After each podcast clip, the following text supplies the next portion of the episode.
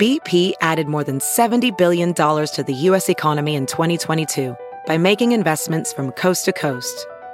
Investments like building charging hubs for fleets of electric buses in California and starting up new infrastructure in the Gulf of Mexico. It's and, not or. See what doing both means for energy nationwide at bp.com slash investing in America. If debit is your go-to card, Discover thinks it's time you get rewarded too. So check out Discover Cashback Debit, a game-changing checking account with cash back on everyday debit card purchases. That's right. Cashback isn't just for credit cards anymore. Whether it's a movie date, flea market find, or midday latte, you can start earning cash back. And did I mention there are no fees, period? Check out transaction eligibility and terms at discover.com slash cashback debit. Discover Bank member FDIC. The following podcast is a Dear Media production. Hey, welcome to the Blonde Files podcast. I'm your host, Ariel Laurie, and I'm here to talk all things wellness. From how to achieve optimal health and well being to the best beauty tips and everything in between, no topic is off limits. I know there is so much information out there, so I'm here to help you navigate it all and live your best life. Thanks for listening. Let's get into it.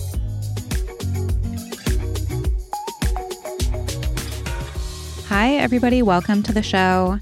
I always say this, but I mean it. I have such a good episode for you today an episode that I had so much fun recording. I had so many questions for my guest. I am talking to Dr. Jenn Mann. She is a licensed psychotherapist, she's an author, and host of VH1's Couples Therapy. We discuss all things relationships, including when to stay and when to leave a relationship. We talk about the number one reason why men and women cheat. We also talk about daddy issues, and I ask her if I have daddy issues. we talk about the roles parents play in our adult relationships. And with relationships comes sex, of course. So we chat about what makes for good sex, misconceptions of men, and scheduled sex. So, a little bit about Dr. Jenn. Of course, I mentioned she is a psychotherapist.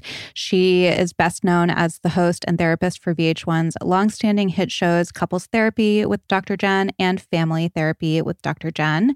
She has appeared as a guest expert on hundreds of other shows, including The Today Show, The Early Show, Dr. Oz, Wendy Williams, The Doctors, The Maury Show, Steve Harvey, Access Hollywood, The Insider, and Jimmy Kimmel Live. She has a weekly column in InStyle magazine called Hump Day with Dr. Jenn, where she gives sex and relationship advice.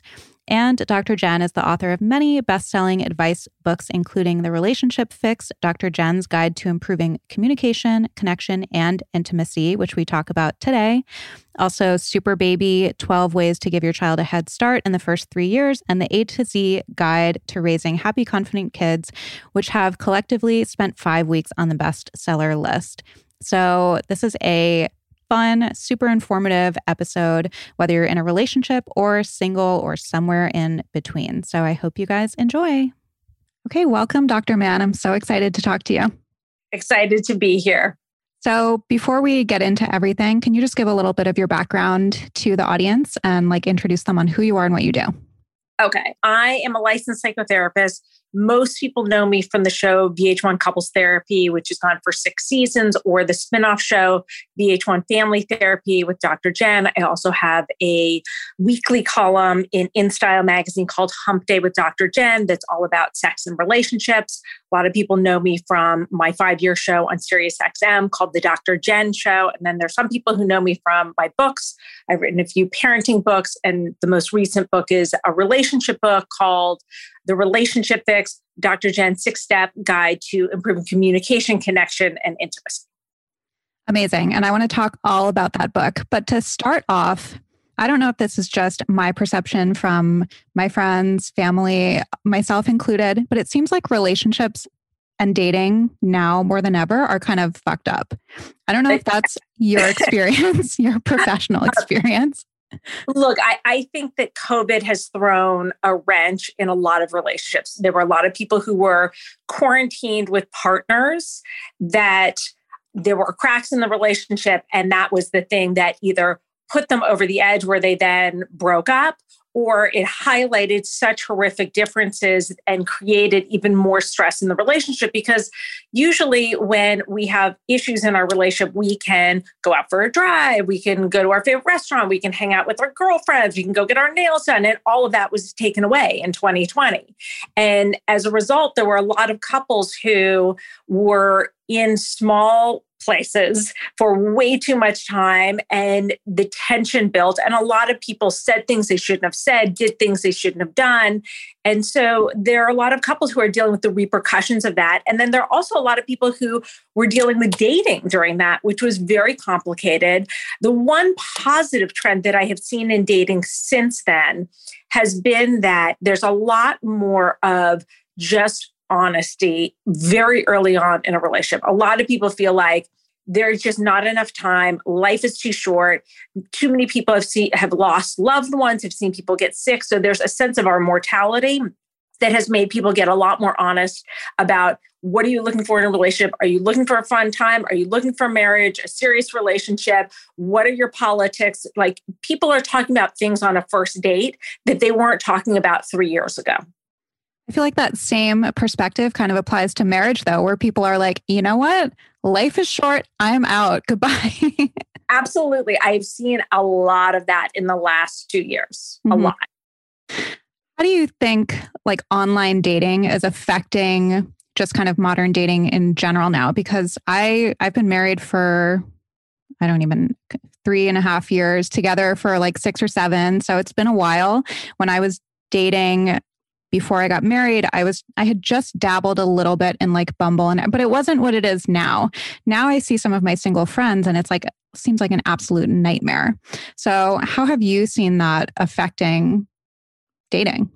Well, I think it's good and bad. On one hand, it creates a sense of abundance that, okay, you know what? If things didn't work out with that person, great, swipe right and you have new opportunities. So there is a little bit of a kid in a candy store mentality of wow, there's such an abundance of single people. On the other hand, that abundance of single people sometimes makes people say, well, you know what? they blinked the wrong way. So, you know what? I'm just going to swipe left and move on. One date where maybe something came up that maybe 10 years ago people would have talked through and it would have been interesting conversation. But now people are a little more disposable because of that. So, a lot of the time people kind of don't stick around quite as long because there's a sense of, well, there are more opportunities on my app. Mm-hmm. Do you think that people should go on dates with people if they're not attracted to them? No. Okay. I, there's a baseline attraction. I, I don't think you have to feel like I need to rip this person's clothes off immediately. I think sometimes that can be a sign of kind of some toxic old stuff from your childhood. Like if you're too hot for someone too quick, then that's a red flag too. But you can't go out with someone that you feel no attraction to. There's got to be kind of a baseline. Hmm, I can imagine myself kissing this person. Like, mm-hmm. Is kind of the bare minimum. It's interesting because I've seen different people say different things, and I've seen some people say, no, you should absolutely give somebody a chance, which I didn't really understand. So that's why I was curious what your take was on that. But there are a couple things that I want to kind of dive into. One thing that you mentioned was that like maybe being too attracted to somebody is a red flag. How so? Well, you know, it's funny. I remember that season four of Couples Therapy, Farrah Abraham was on the show and she was became single during the course of the show and one of the exercises that we did with her was we had her go online and go on a dating app and pick some people and, and go on a date with them. And I'll never forget the first person she picked was this, don't get me wrong, super hot guy, six pack abs, no shirt on, selfie in the locker room, holding up the and flexing. And I could understand why she was hot for him. But he was clearly a narcissist who was looking for, you know, some quick action. And when we see someone who is posing like that or who replicate some other bad habits of ours from our dating history, mm-hmm. it's saying, okay, what's going on? This is a red flag. And don't get me wrong. Look, I think people should be hot for the people they date, the people they marry, the people they are with. But I also think that I've seen all too many people who choose the looks and get seduced by the looks and don't go for the qualities under it and get themselves in a lot of trouble. Got it. Okay. But you can still have a connection with somebody and be super, and that's not red flaggy. It's just if it's the thing that's initially attracting you. Okay. Yeah, no, I couldn't be hotter for my partner, Eric. Like, don't get me wrong. Like, I could jump uh-huh. his butt any moment. But at the same time, you also want to really look at if you have a history of just going for looks and just mm-hmm. your horniness lead and your desire and your passion, then you may sometimes be not screening well enough. I see. So, how do you maintain that passion for your partner? How long have you guys been together? Almost eight years. Okay. Yeah.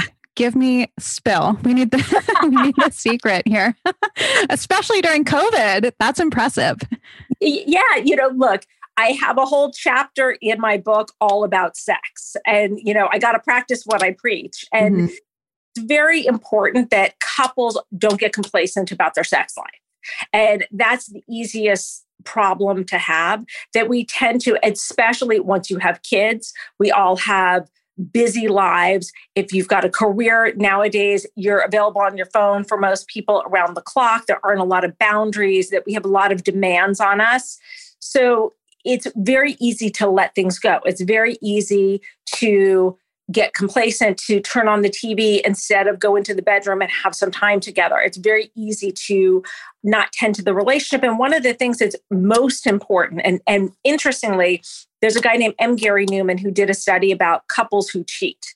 And he looked at 500 men who cheated and 500 women who cheated. And what he found was that surprisingly, with 93% of the men and 92% of the women, the reason why they cheat, the number one reason was a combination of a lack of emotional connection and a lack of sexual connection.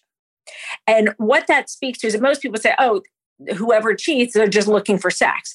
But really, the emotional connection is key. Having that bond really is great for your sex life and it's also great for the connection and it's, it's the best inoculation you can have against cheating Mm-hmm. I've heard you talk about that on another interview, and I thought that was so interesting because I think that people just kind of assume like men cheat for sex and women cheat for the emotional thing. But I feel like the emotional thing precedes sex yep. in most cases. It really does. And, you know, I always say there's always someone who, you know, it has perkier boobs or a bigger, mm-hmm.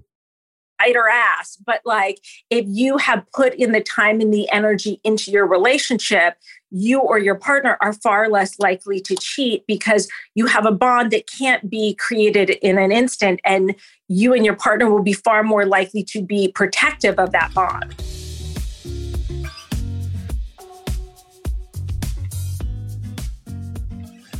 Another one of my favorite wellness habits that I incorporated into my routine starting last year that has made such a difference is adding electrolytes to my drinks throughout the day, which is actually something that my nutritionist recommended years ago. But when he recommended doing it, it was just with sea salt, and I just could not stomach that.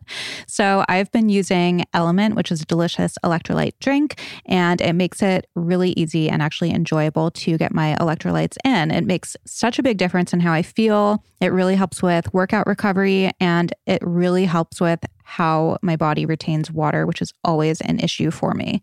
So many of us who eat whole food, unprocessed diets are actually not getting enough sodium, and not replacing the sodium can negatively impact health and performance. And that's where LMNT comes in. So, LMNT has lots of salt with no sugar, none of the junk, no coloring, no artificial ingredients, no gluten, no fillers, no BS. And it's formulated to help anyone with their electrolyte needs and is perfectly suited no matter what lifestyle or diet you follow.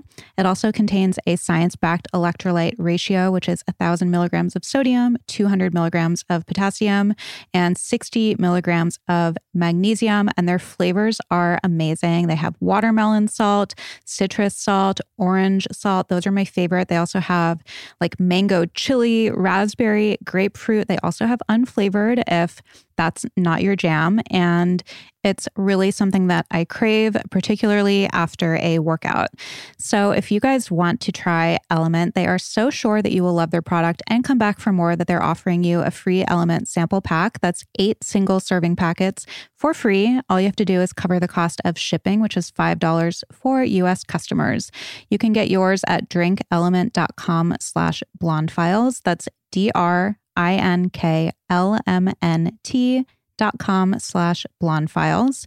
And this deal is not available on their regular website so make sure you go to that url again it's drinklmnt.com slash blonde files.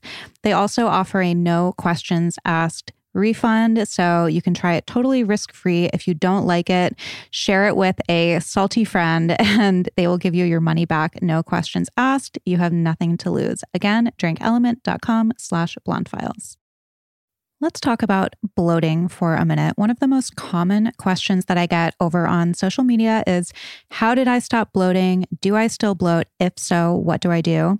The answer is yes, I still do occasionally, especially recently, as which I've talked about in other episodes. Recently, I started incorporating a lot more foods that I used to try to avoid, like gluten, dairy, and a couple other things. And I did have a little bit of a reaction to that, not so much that it deterred me from continuing to pursue eating those foods, but just from my body not being used to it after not having them for so long. So, luckily, I do have a remedy that really works for me, and I know it works for a lot of you guys too. And of course, I'm talking about Arrae. I absolutely love their bloat capsules. They were actually designed to give people food freedom so that you can enjoy the foods that you love without any discomfort or bloating after. They are targeted products. They were formulated with a naturopathic doctor. They're 100% natural, filler free, and organic. And they're also super effective. So they work in under an hour. So you actually feel the results. I like to take them before I know I'm going to have a heavy meal or immediately after I have a heavy meal or something that I don't normally eat. And it really helps to optimize digestion digestion. It just has five herbs and a fruit based digestive enzyme in it. It's completely laxative free. There's no uncomfortable side effects and it works. So if you want to try Arrae, you can go to arrae.com and use the code blondefiles at checkout for 10% off a one time purchase or 25% off the first month on subscription. Again, that's arrae.com, A R R A E.com, and the code is blondefiles. Well, hello. I'm Katie Maloney, and you probably know me from a little show called Vanderpump Rules. I've been labeled all kinds of things a bitch, a bully, and a mean girl, but there is so much more to a person than what you see on TV. Tune in every Friday as I talk to some of my friends and castmates, celebrities, comedians, medical professionals, and maybe some political figures. And by the time we're done, you're gonna love me.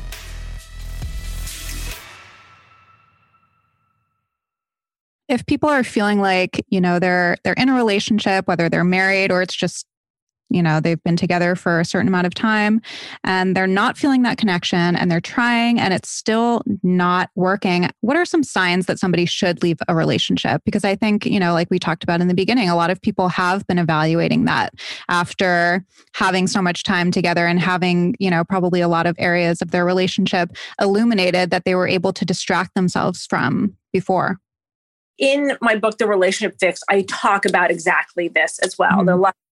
Sometimes think, oh, it's just about fixing the relationship, but sometimes it's about figuring out when to leave. And one of the things that I talk about is that if you are with someone who has an addiction and is unwilling to address it, if you're with someone who is abusive, you you cannot stay. If you are with someone who has a mental illness and won't get help, and and understand that and won't get help is the important part because you can be with someone who is an alcoholic and is working a great 12 step program, and I think those are some of the best people to be with because they are working through their shit. That's they, me. yeah. But I love people who are in program because mm-hmm provides such a wonderful structure that requires people to be accountable and responsible. And I just absolutely love that. But if you have someone who's in the throes of addiction and yeah. is get help is refusing to get well, then forget about it. You can't have a relationship because their primary relationship is with the substance that they have the addiction to. Yeah. Yeah, I've been sober for eight years. My husband has been sober for like 23 or 24 years. And I always wonder I mean, not that we are not without problems, like, but I always wonder how normal people can function in relationships when they're not regularly looking at their shit.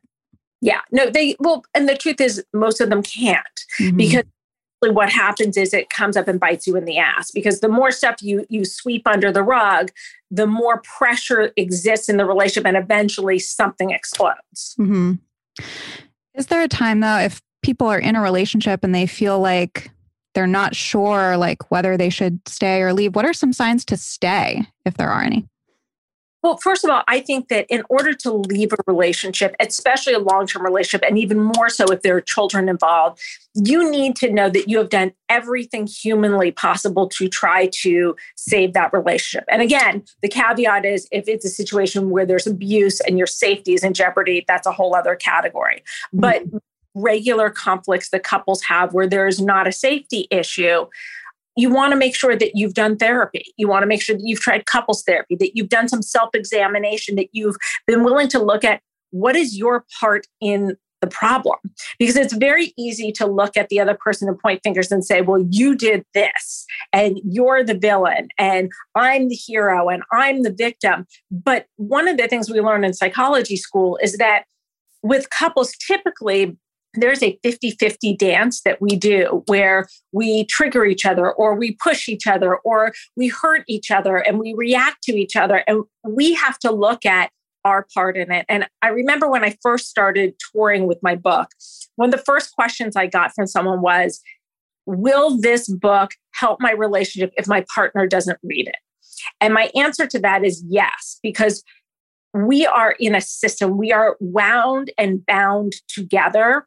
And anytime you do something in your relationship and you change the way you communicate, you change the way you react, you change the way you speak, it has a ripple effect and it affects your partner. And sometimes we can be so inspiring in our relationship that we inspire our partner to do better as well. Mm-hmm. Do you feel like there's truth to like you should give what you want to receive in a relationship? I think that a lot of the time people give what they want to receive and they miss the mark because we oh. Want to give. We shouldn't be giving what we want to receive. We should be giving what our partner wants to receive. Interesting. Mm-hmm. To me, may not be meaningful to Eric when it comes to love. You know, a lot of people talk about love languages and kind of mm-hmm. knowing your love language. But I think the bottom line is really knowing what is meaningful to your partner so that what you give lands and is effective.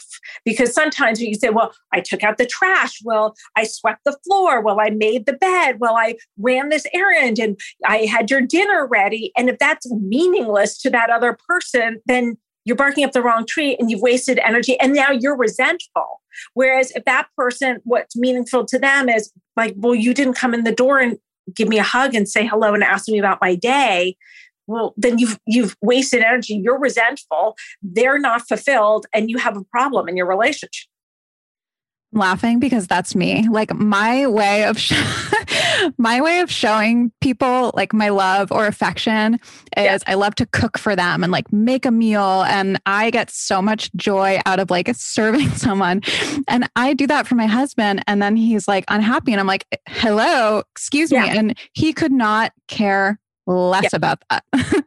what is it that he loves? What makes him feel loved and connected with you and tended to? He wants me to be interested in him. Like, not like, I mean, curious, interested in his yeah. day, interested in his work. He wants to be adored. Like, I feel like it's so funny. Like, back to the sex thing, we think that men just want like sex and like, and that's part of it. But I feel like they also just want, at least in my experience, they also just want to be a little bit like adored and like a little revered. A hundred percent. And and I, I, think that you you are right on the money that we have a lot of misconceptions about men and sex. And that especially men in long-term relationships. I'm always amazed at the men who come into my therapy practice that they consistently they want connection like you're saying they want to be adored they want to be cared about more than anything Yeah, that's so interesting. Something that you mentioned earlier about I can't remember exactly how you phrased it, but like that a lot of our relationships and how we act in relationships and who we choose goes back to our childhoods. And this is something I really want to get into with you. I married somebody twice my age, so I'm always wondering if I have a daddy issue. I going to call them all about daddy issues. all right, let's talk about it. and, and, look, you may very well. I mean, what is what is your relationship with your dad like? My relationship with my dad is great. You know, I have explored this and I've talked about this on the podcast before. Like when I started dating my husband, I was in therapy at the time and I was like, what is this? Like, what's playing out? I think now I have a better perspective on it than I did back then. And now I don't think that it was so much like a thing with my dad. I think that I was just kind of like fulfilling unmet needs from my childhood, kind of yeah. through my relationship with my dad and my mom, though. Uh, what were the unmet needs? You don't mind me. Um, I think that it was just kind of like emotional security, like different needs for security. And yeah, and and like I said, like both with my mom and with my dad, like stability and, st- and security. Even though I had a great childhood, I didn't have any trauma and there were no like very apparent issues. But for whatever reason, I felt these things. But one of the things that I talk about in my book, and chapter four of my book is all about childhood trauma. And I start out the chapter by saying that most of the time people think if I wasn't abused, molested, neglected, that I had no trauma. Mm-hmm. But sometimes the trauma is a small t instead of a capital T. Mm-hmm.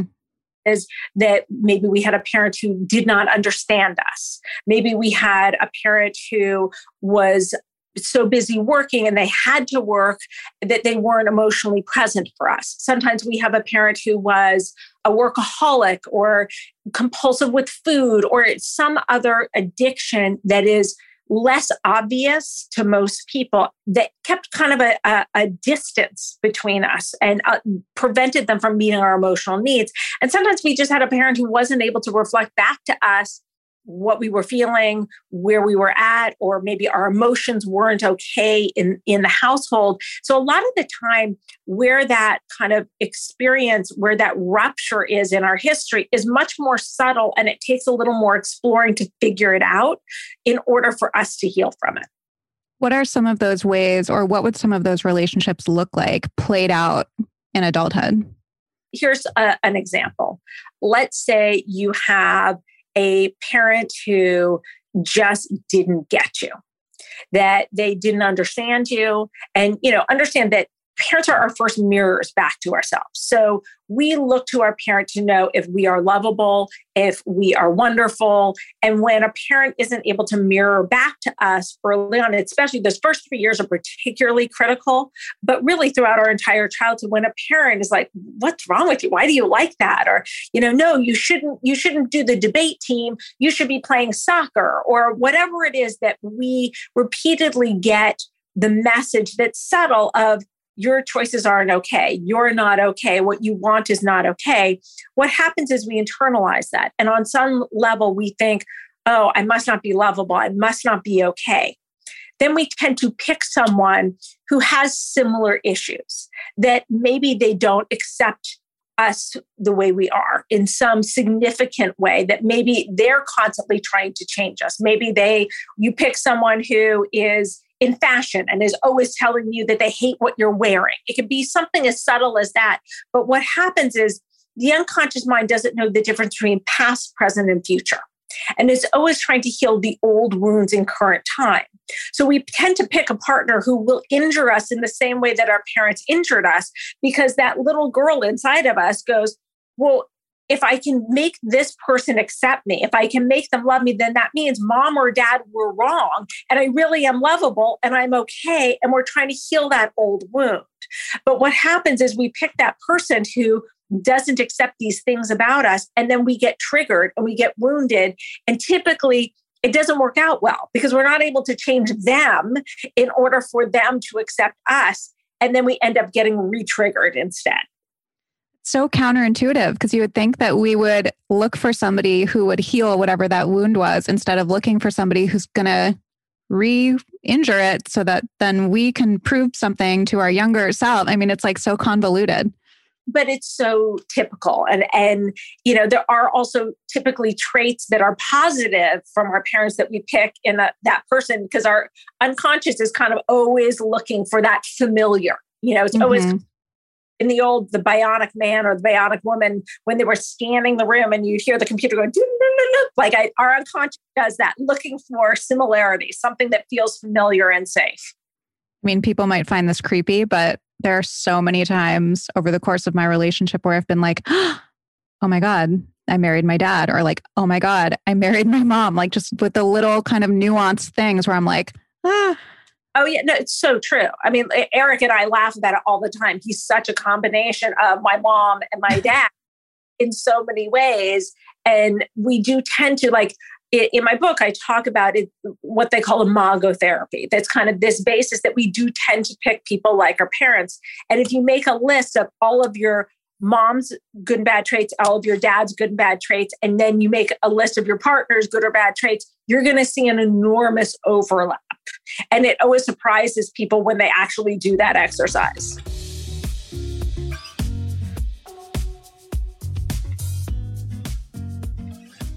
You probably know by now that I have a few non negotiables in my life routine, especially my morning routine. I tend to be super consistent with that, and it just sets me up for a really good day. And one of those non negotiables is getting my green drink in with athletic greens. I've been doing this daily since last year, and it's one of those micro habits that really affects a lot of different areas of my life really positively. So, with one delicious scoop of Athletic Greens AG1, you are absorbing 75 high quality vitamins, minerals, whole food sourced superfoods, probiotics, and adaptogens to help you start your day right. And this blend of ingredients supports your gut health, your nervous system, your immune system, your energy, recovery, focus, and yes, aging, all of the things. And I just mix it with about eight ounces of water and a couple ice cubes, and I drink it on an empty stomach before I have my matcha, before I do my workout. And it just gives me like a little buzz of energy. I also really love the flavor, and I just feel like I'm covering all my bases and eliminating the need to take a bunch of different supplements. So, Athletic Greens is also lifestyle friendly, whether you eat keto, paleo, vegan, dairy free or gluten free. It also contains less than one gram of sugar, no GMOs, no chemicals or artificial anything while still tasting good.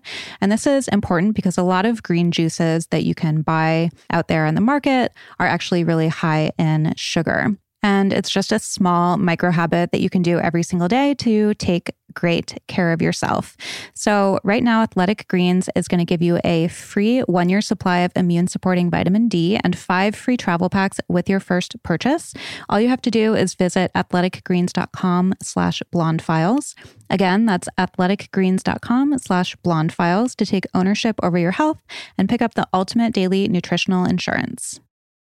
You guys may have heard me share that I became somewhat of a nervous flyer over the past couple of years. I never used to have an issue with it. And then I had kind of a panic attack on a flight in 2020. And ever since then, it's been a little bit of a problem. I have done some therapy around it, and I do have some tools. One of those is CBD. And I have to say that when I flew back from New York last week, I took some of my Ned CBD de stress blend, and I was chilling. It was almost kind of funny to me how relaxed I felt. And I think some of that obviously is the work that I've done.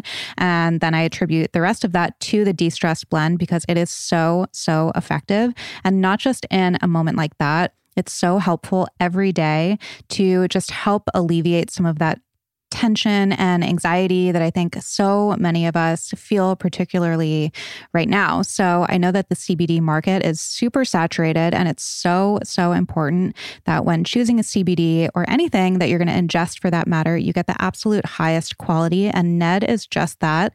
They are USDA certified organic. So all of Ned's full spectrum hemp oil is extracted from USDA certified organic hemp plants grown by an independent farmer in Colorado. And the products are science backed, nature based solutions that offer an alternative to prescription and over the counter drugs. So, as I said, the de stress blend is incredible. It has been in development for over a year. It's a one to one formula of CBD and CBG. So, CBG is known as the mother of all cannabinoids because of how effective it is at combating anxiety and stress by inhibiting the reuptake of GABA, the neurotransmitter responsible for stress regulation population. It also has ashwagandha in it, which is an amazing Ayurvedic adaptogen that enhances your body's resilience to stress. And it has cardamom and cinnamon. So, cinnamon is a powerful prebiotic that supports your gut health, which is, of course, a key player in your mental health. And cardamom combats stress by helping reduce your blood pressure and cortisol levels. They also have other products that I love. The sleep oil is amazing. The full spectrum hemp oil is incredible. I love their magnesium which is called Mellow, which does not have CBD, but it's amazing to take at the end of the day. It really helps you kind of relax and ease into sleep and help with muscle recovery and all of that good stuff. And one of the best things about Ned is that they are super transparent. They share third party lab reports, who farms their products, and their extraction process all there on the website. So you can go check that out. And if you would like to give Ned a try, you guys can get 15% off Ned products with the code blonde, B L O N D E. You can visit helloned.com slash blonde to get access. That's H E L L O N E D dot com slash blonde to get 15% off Ned's incredible products.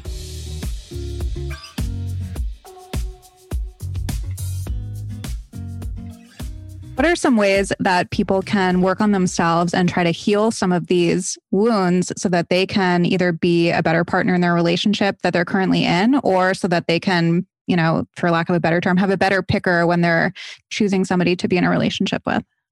I recommend that everybody do one year of weekly therapy. That even mm-hmm. if you have trauma that I think that that is a really important baseline to have in order to self-reflect, in order to develop tools, in order to have someone who will call you out on your shit. Because a lot of the time we, oh, well, I have great friends, they call me out, but they've got skin in the game. Mm.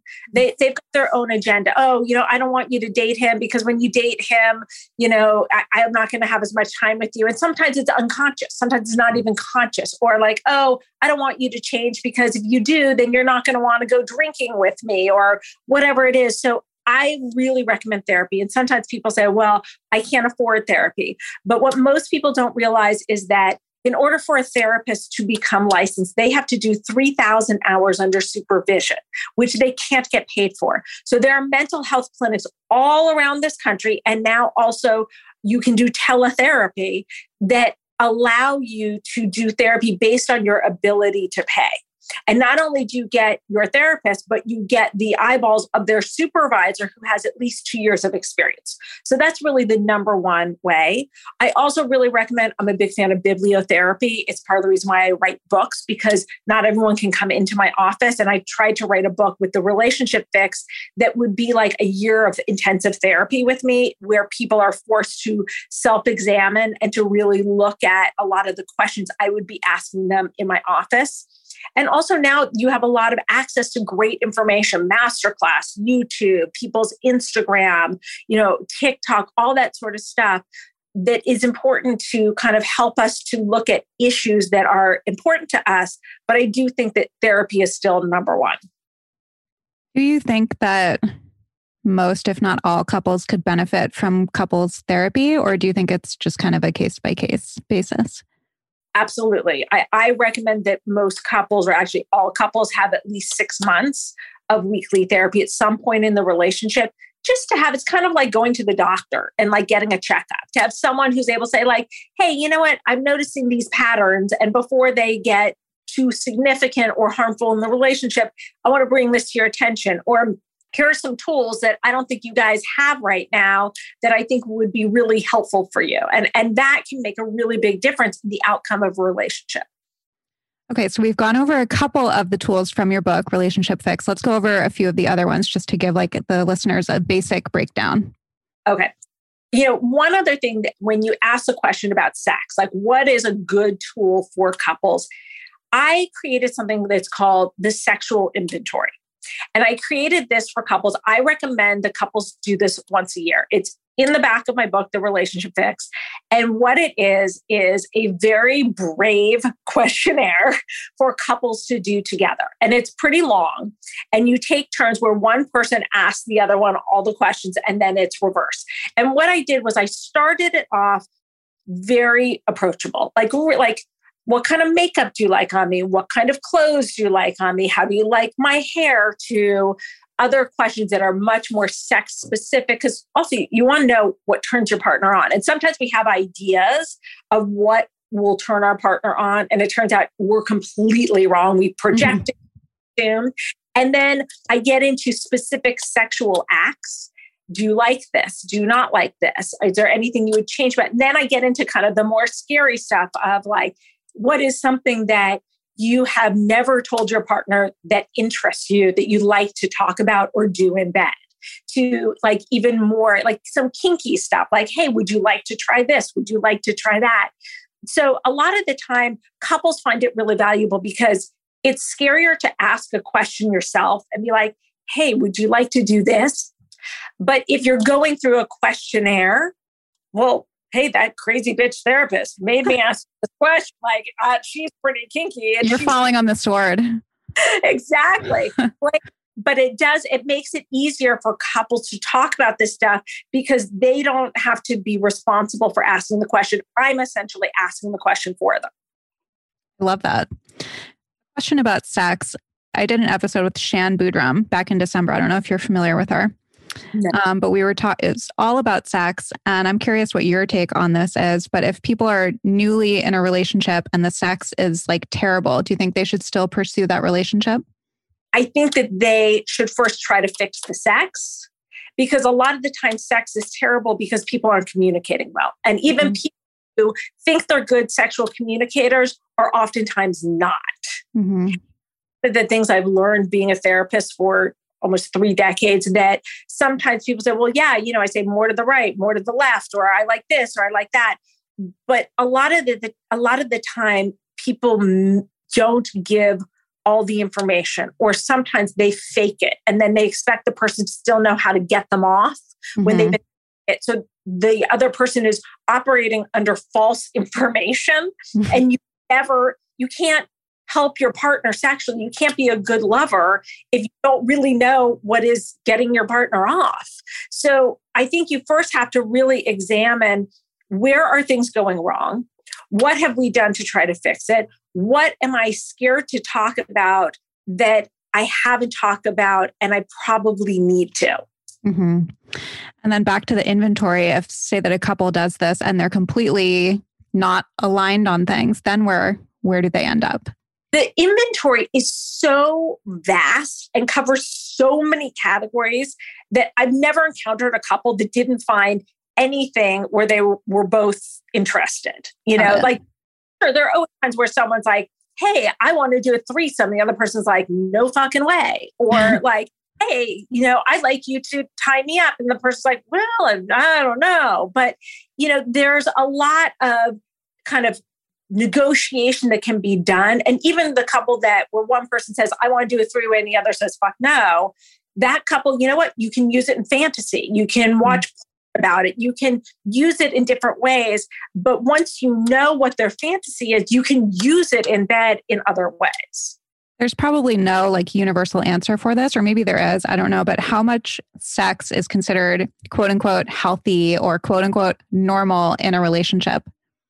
You know, there have been a lot of studies done on it, and some of the studies, the numbers have always surprised me. I think this last study that I had read about it said something, it was like the average couple that's happy with their sex life has sex like 1.3 times or something in a, a week. But besides the fact that it seemed a little low to me, but I think that the couple who does not have a high libido and has five kids who are under the age of 10, they're probably not going to do that.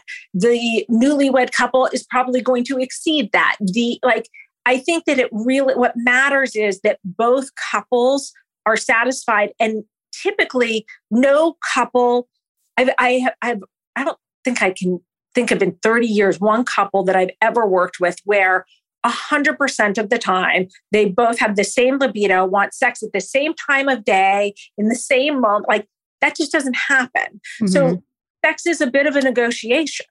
And most people don't like to think of it that way because it's supposed to come naturally. It's supposed to be easy. It's supposed to not be something you have to talk about. If you want to have a good sex life, you have to talk about it. And you also mm-hmm. have to compromise and you have to find a way to do it without resentment. I know people who have been in long term relationships who are like, we schedule sex. Like it's not sexy, but like we do it and then we're we're still having that time to connect. What do you think about that? I love couple scheduling sex. and and I and I don't understand why couples think it's not sexy because you bet your ass when you were first dating, you were scheduling sex. Yeah. You say, okay, we're going on a date at eight o'clock on Saturday. I am getting a bikini wax. I'm getting my nails done. I am prepared for sex. So, why wouldn't you do that in your marriage or your long term relationship? It's no different. And if you don't schedule, you're probably not going to have time for it. And you're probably going to, instead of going into the bedroom, you're going to turn on the TV. That's so funny. I never thought about it that way. I'm kind of all over the place here, but since we're on the topic of sex, I'm thinking about a thing that I saw on your Instagram, which said something along the lines of like being in a relationship with someone that you should have fucked once. But I feel like there are probably a lot of people listening who are like, ooh, I can yeah. relate to that. So, can you tell us what that's all about? Look, I think that there are a lot of people who had great sex and got seduced by the great sex. And kind of like we were talking about earlier, that they were so hot for the person that they didn't screen well for the emotional components that they need in the relationship. Mm-hmm. And that sometimes we're so overtaken by our lust, by the oxytocin that gets released when we have sex that makes us bond, by the serotonin that our brains release that make us happy, that we start to think that this person that we've had great sex with is a great life partner when in fact they were great in bed, not necessarily a great partner. Mm-hmm. Got it. Okay. Okay. So, what are a couple of the other tools? Well, you know, one of my favorite tools for couples that I think is really one of the most valuable tools is timeout. And most people think of timeout for kids. I actually hate them for kids. I do not like timeouts for kids, but that's a whole other parenting issue. Mm-hmm. But I love them for adults because what typically happens in a relationship, especially a relationship where you have people who have been in it for a while, their guards are down. Sometimes we get a little sloppy where we sometimes are unaware of our triggers, is that we tend to trigger each other. And like we talked about earlier, we also tend to pick people who have a lot of the same traits as our parents. So they tend to injure us in the same way that our parents injured us, which means that we are not just responding to them, but we're responding to a history of pain. And so, what I like couples to do is to think about their anger on a scale from zero to 10. Zero being like, nothing, I'm fine, I'm peaceful, all is good. 10 being you're like in a violent, crazed state. And to think about what is your point of no return? What is your point where you say things you shouldn't say, where you lose control, where you do things that you that you shouldn't do, where you regret things that come out of your mouth. So let's say your point of no return is an 8. What you want to do is when you hit a 6, you want to take a timeout. And what you want to do as a couple is in advance to say, hey, we're going to try this tool. Let's practice doing a timeout. If we get too upset or too angry or too volatile, let's plan to take a timeout. One of the key things, well, a few key things with a timeout is one is that it's not just something to shut down the conversation. You have to then say when you're going to speak about it again, because otherwise it just feels like the person's being abandoned. So you and I are fighting, and I say, Hey, I need a timeout. I'm too upset. I can tell I'm too emotional for, for, us to have a productive conversation. Let's meet back in the kitchen in two hours. I think that I need about two hours to calm down. And then you meet back in the kitchen. And if I'm not calmed down, then I can say, you know what? I think I need to sleep on it. Let's talk in the morning. But having that end date is really important. That that's crucial. Mm-hmm. I'm sure that you practice what you preach. I mean, I'm sure that so much of this comes from experience. So, if you're willing to share, like, what are the whether this was in the book or not, but what have you learned from both your practice and dealing with so many people and also in your own relationship, which sounds like it's a fulfilling, successful relationship at this time. What have been the the most impactful things that you've done or seen? Uh, well, I'll give you one little tip that has to do with timeouts that I learned from personally. Because um, eh, Eric and I use timeouts, we use them a lot. We are both very intense, very passionate people who have very strong opinions. And when things get heated, we use timeouts. We now have been using them for, you know, about eight years.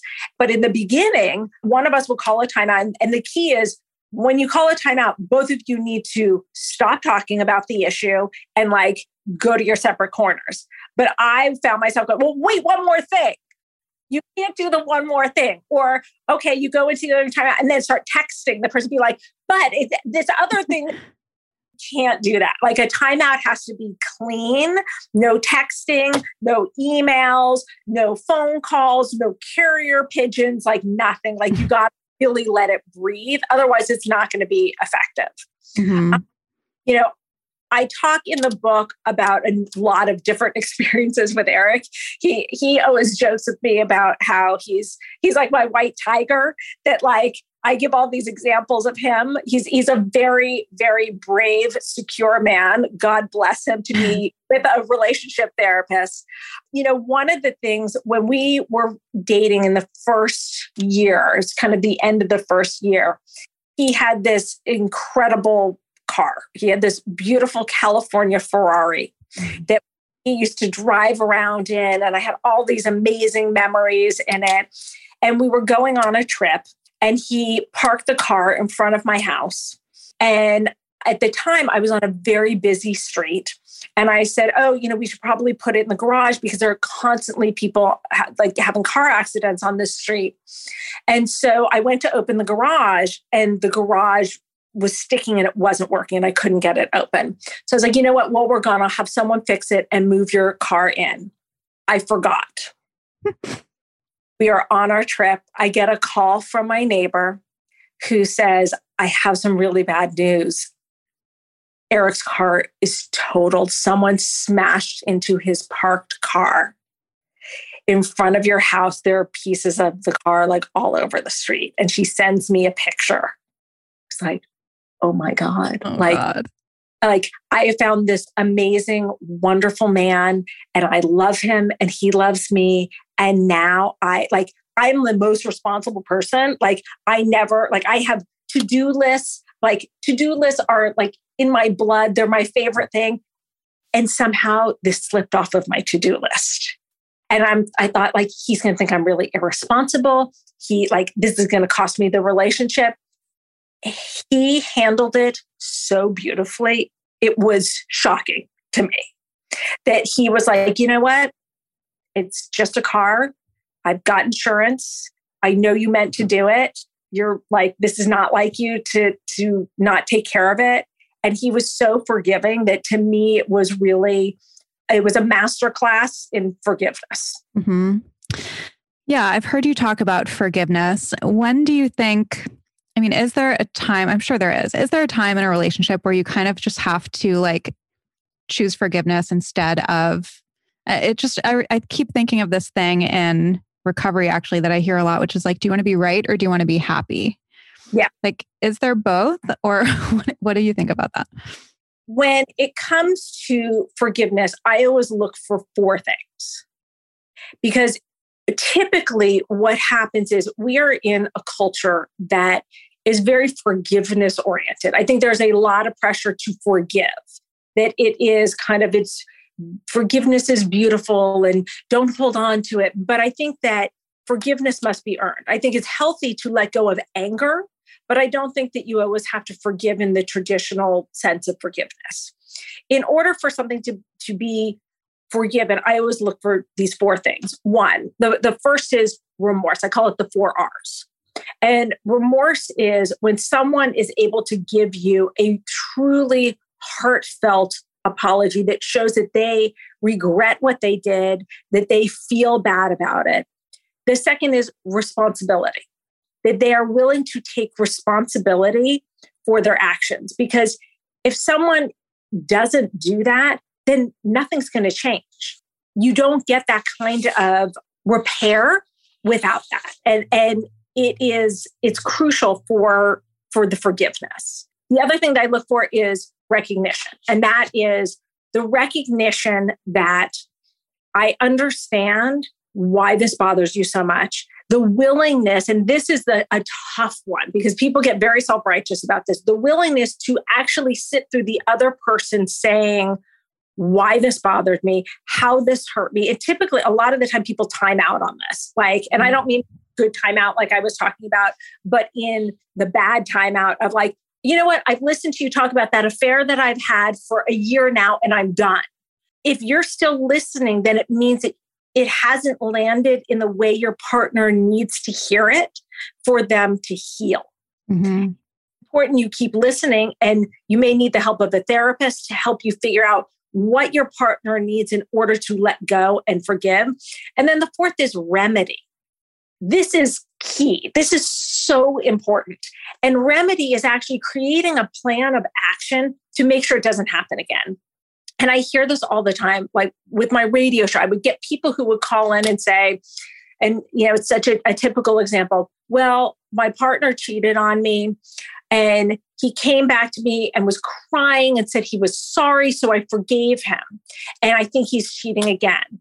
Like, I, I don't understand. Like, why is this happening? And I always say, well, when that happened, what was the plan to make sure that it didn't happen again? What was what was he going to do to give him insight to address the underlying issues and also to make you feel safe in the relationship? And typically he answered well nothing. He cried. He apologized. So i thought we were okay. I thought he really meant it. He can really mean it but if he hasn't addressed the underlying issue well then nothing's going to change well i could keep going forever i have so many questions but to close, I always like to ask my guests what is one thing we should or could, I know some people don't like the word should, stop doing today in our relationships or in our lives, whatever, and one thing to start doing?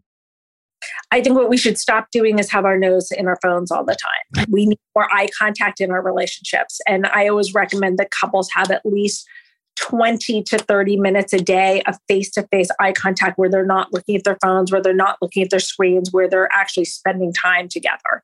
So that would be the what we don't do. And I guess it's also what you do do. Mm-hmm.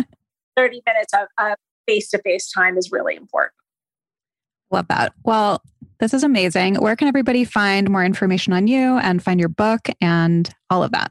You can find me on my website at doctorjenn.com, spelled out D O C T O R J E N N.com, or on all social media, especially Instagram at Dr. Jenn Mann, two ends on Jen, two ends on Man. We'll link everything so that it's easy in show notes. And thank you so much for coming on. My pleasure. Thanks for having me. This is so much fun. Thank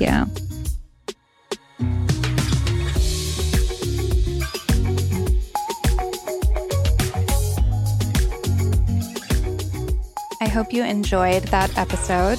If you liked it, and if you like the show in general, please take a second to rate, review, and subscribe. It goes a long way, and it's actually the best way to support the show. Also, if you want to see more about each episode, you can head over to the Blonde Files podcast on Instagram. I'm always posting about each episode there or over on my personal page at Ariel Laurie.